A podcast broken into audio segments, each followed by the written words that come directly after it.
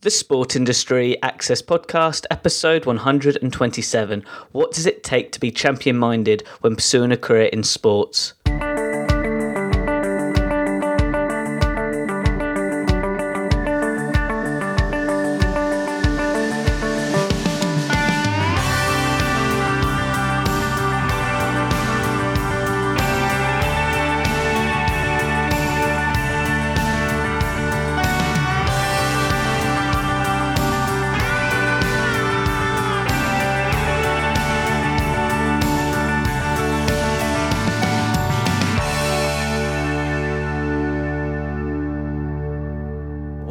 To another episode of the Sport Industry Access Podcast. I'm your host, Ed Bowers.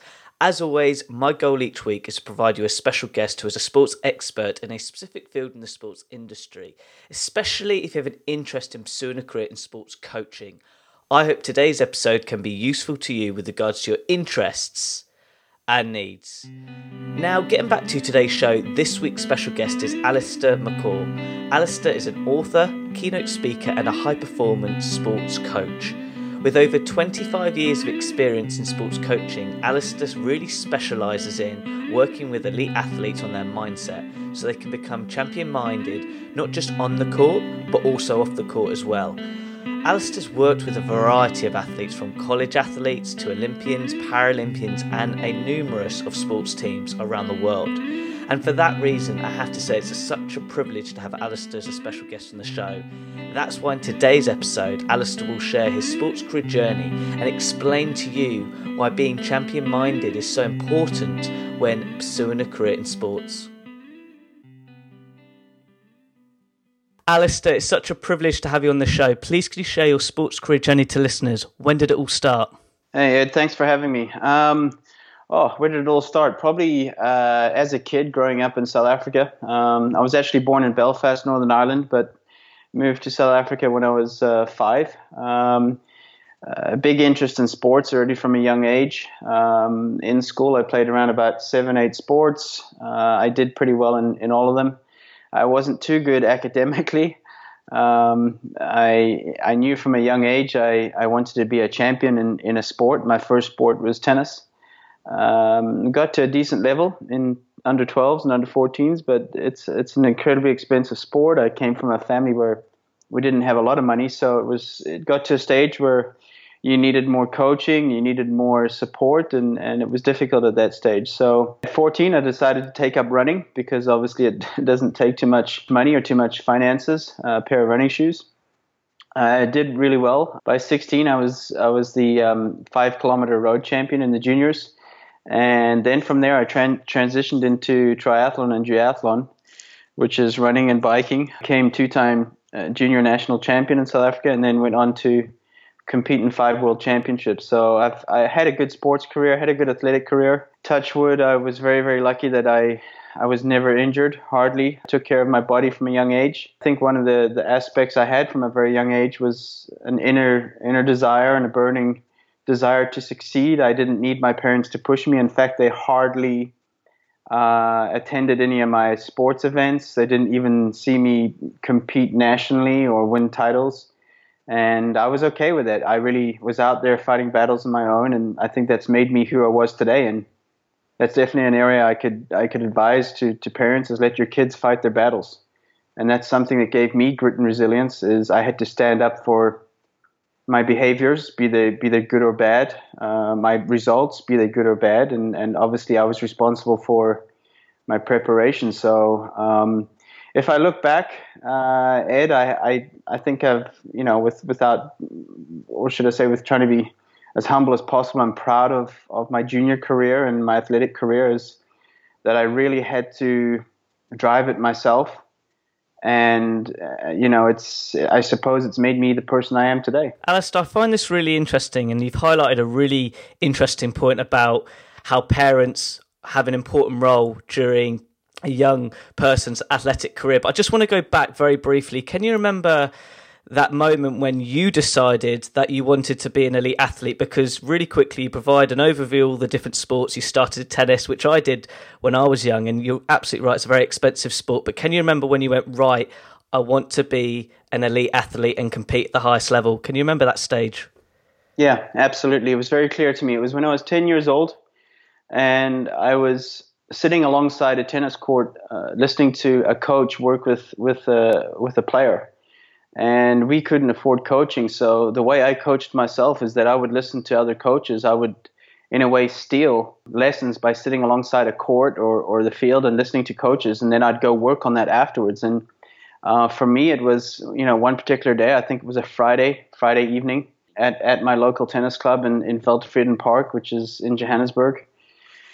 And I remember going down to one of the below courts and, and the gates were always locked, so I would have to either sneak under the fence or somehow work it out. And I was hitting against the wall and I was taking in what this coach had told you know the kid up up top at the other court who was being coached.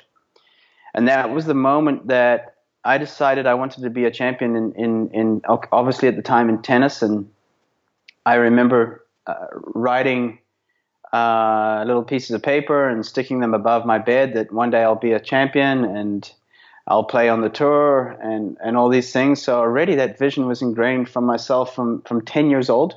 Again, no parents, no one pushed me or, or encouraged me in, in a way of that I had to do it. It was really my choice. In a way, my parents would actually in a way try and hold me back from from not doing too much because I would be I would be out training the whole time. But yeah, Ed, it was it was ten years old. It was very very clear to me. I remember it to this day. Thank you very much for sharing that, and it sort of relates to my next question, really, with regards to what you're doing now. Was that the moment when you decided, right after your athletic career, coaching was that next step for you?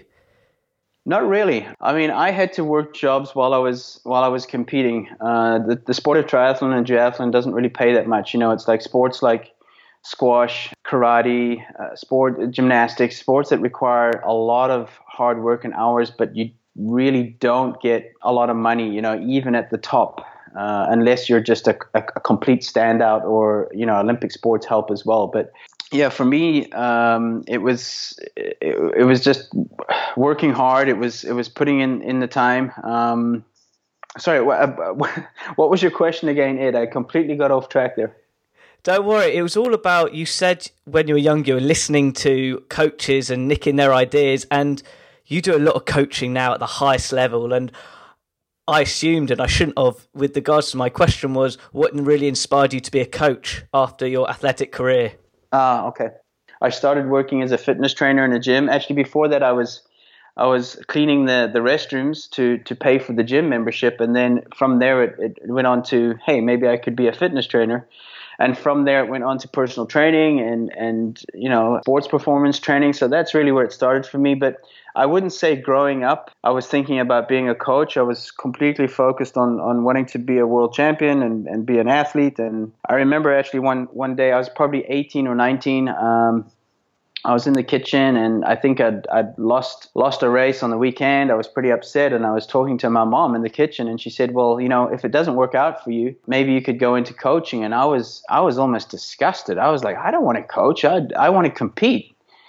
And uh, you know, her words proved right that you know coaching would probably be my calling and be my ultimate fulfillment in the end because right now as a coach and as a leader and, and, and the line of what I'm doing, I'm way, way more fulfilled than I was as an athlete. Before we talk about today's main podcast topic, there's one I'd really like to discuss is can you remember that moment when you realised that competing in sport was near to the end of your career and you had to think about moving forward because there's one topic that comes up over and over again on my show when I speak to athletes like yourself is they can sometimes struggle with regards to uh, what they do after they retire.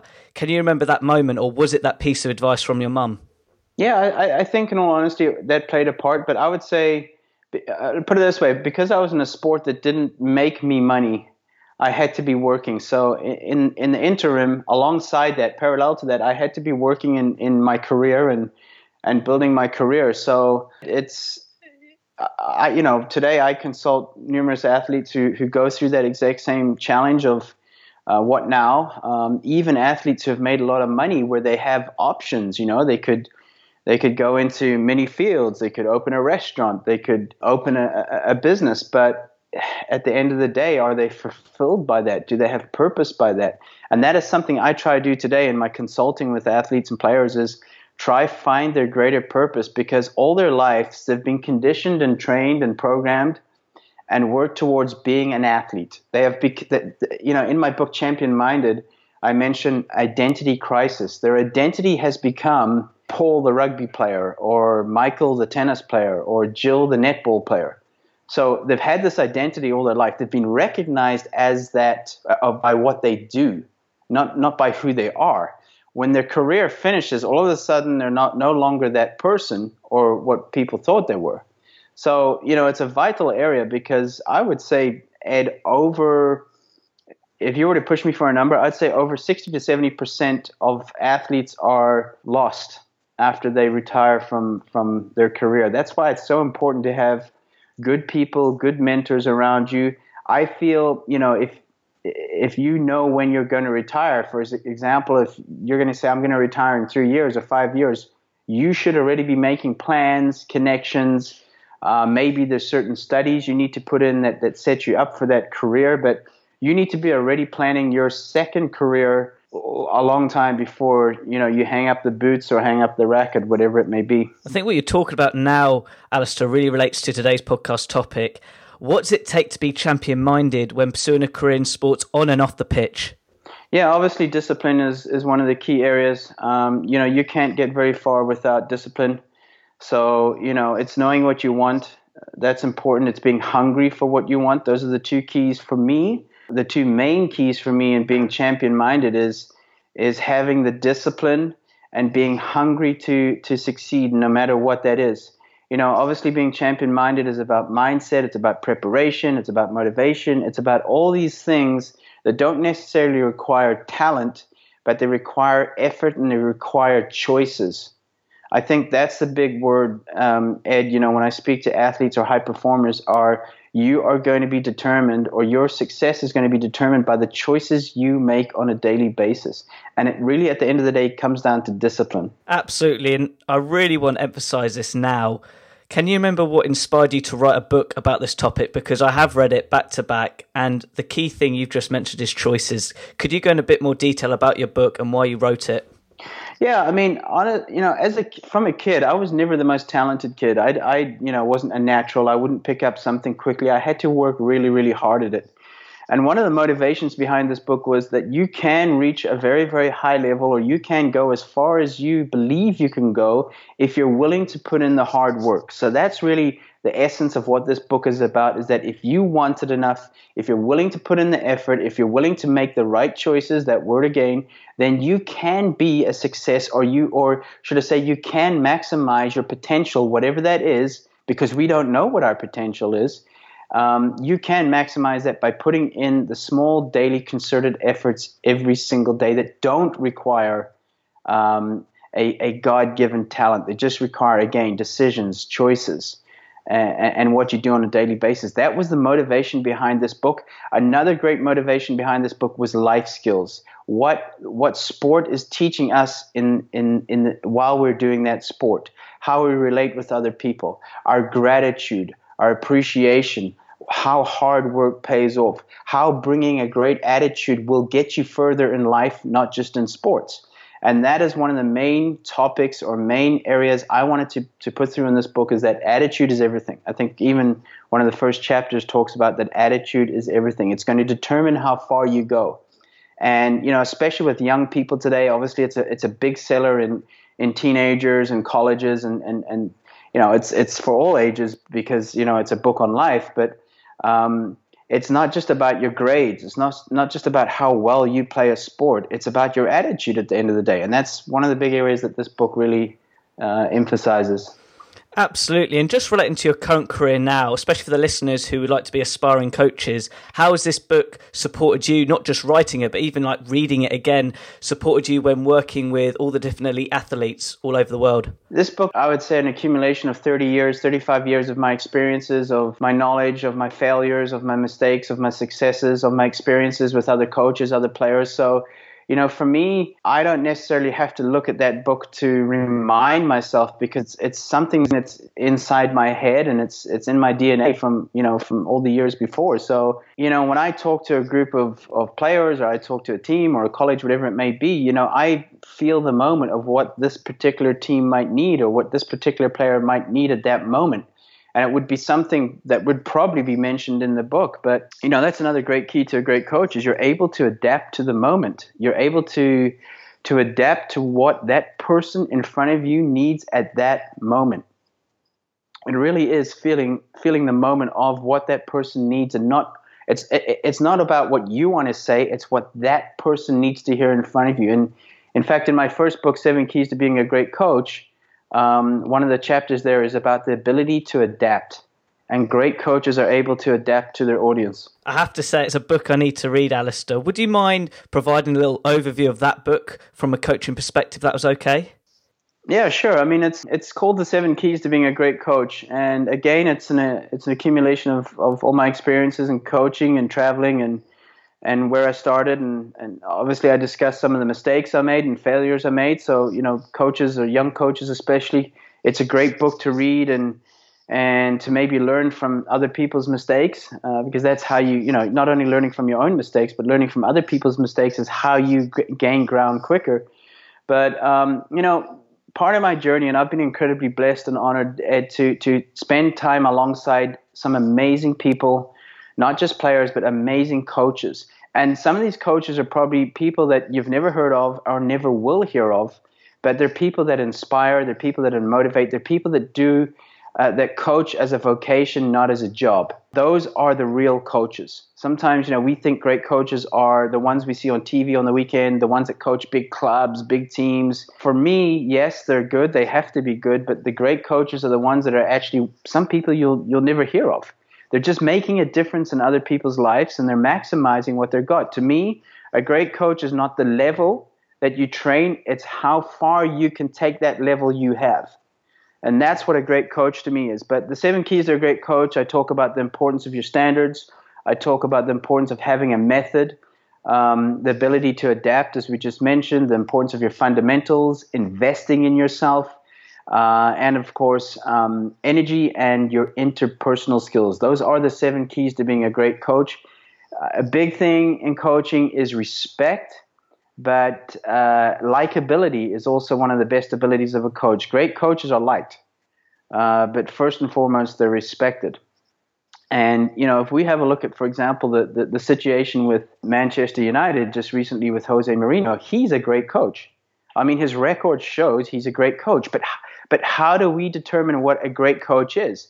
Um, you know, he he was maybe respected, but was he liked by the players, and did that help them perform?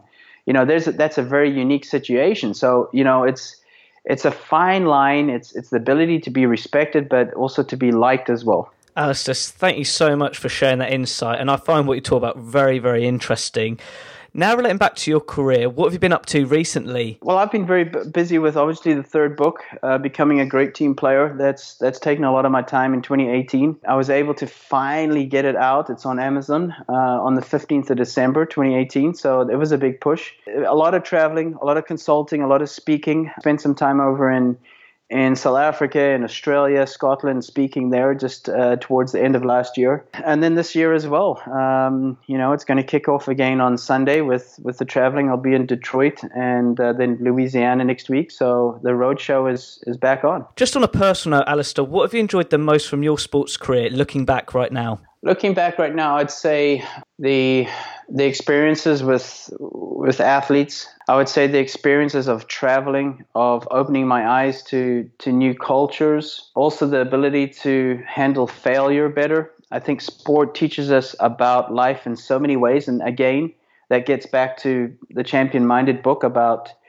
uh, good and bad. Uh, you know, you're going to learn every single day if you're open to learning from bad experiences I know it sucks. It's not a good feeling, but those are the experiences that you can take forward. So I would say those have been the key things from my career that I've taken forward. And, and here's the thing I, I maybe didn't realize it at the time, but that is what I take out of it now, many years later, by going, you know what? that time when you know I was I was just having a terrible run of results. I was lacking motivation. I was doubting. Those were the times where you really, really find yourself. So, you know, those are the times I'm most thankful for because you learn more from your down times than, than your than your high times. Allistair, I cannot express how much I'm enjoying this chat, and you're totally right. It does suck when we go through adversity, but that's part of the process of delivering success and it really relates to your book which i have thoroughly enjoyed reading and i feel like we're at a great stage of the interview where i'd like to finish with an inspirational question what advice would you give to university students who want to pursue a career in sports coaching? Try surround yourself with great people. Ask questions. When you ask a question don't interrupt. Listen. Uh, even if you think you know the answer uh, when you ask for advice listen. Open yourself to listening. I think that's one of the what I said the first time is is surround yourself with great people. Go and observe good coaches. Go and observe training sessions. Go and take in as many experiences as you can because yes, theory is important, studying is important, but you're going to learn 80% of what's most important out there. So that the sooner you can get out there, it doesn't matter what the activity is. It doesn't matter if it's a sport you don't enjoy. Go and watch the environment. Go and watch how the coach interacts with the players. Go and go and watch how the players interact with each other. These are all the dynamics that make a great coach. Also, if I can say one thing, is keep a notebook. Write things down. Write things down you see. Uh, write things down you hear. Inspirational quotes or something interesting about a coach. Write it down. So that would be my key advice: is get out there, gain as many experiences as you can, ask questions, listen. That's important. Listen and and keep a notebook. That is great, Allistair, and I'm certainly listening to you right now. How can people interact with you online?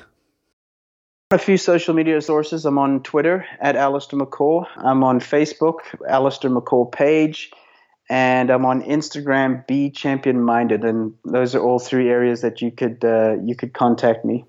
That is great to all the listeners listening in. All those links will be on my website relating to this blog post.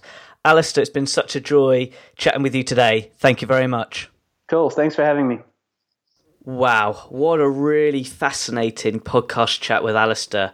I cannot express how much I learnt through listening to Allistair, understanding his career journey, but most importantly, talking about both his books. And without a doubt, I highly recommend you getting a copy because it will really enhance your way of thinking with regards to pursuing a career in the sports industry. And I don't just mean coaching, I don't just mean working with elite athletes, I mean really enhancing your own self development in where you want to add value to the sports industry. But from a sports coaching perspective, I hope you really enjoyed what Allistair was talking about with the core principles of being an effective coach. And from a career perspective as well, I hope you took on board what Allistair was saying about being a great listener and not interrupting people who have got that experience so you can learn from them. So, look, I hope you really do apply what Allistair said during this podcast chat and apply it to your sports career ambitions today. Good luck, hustle hard, and make your career in sports a reality. Now, as always, at the end of each interview, I like to finish with an inspirational quote from my guest speaker. Allistair said, Try to surround yourself with great people. Ask questions. When you ask a question, don't interrupt, just listen. And keep a notebook so you can write down things that enhance your self development. And lastly, gain as much experience as you can.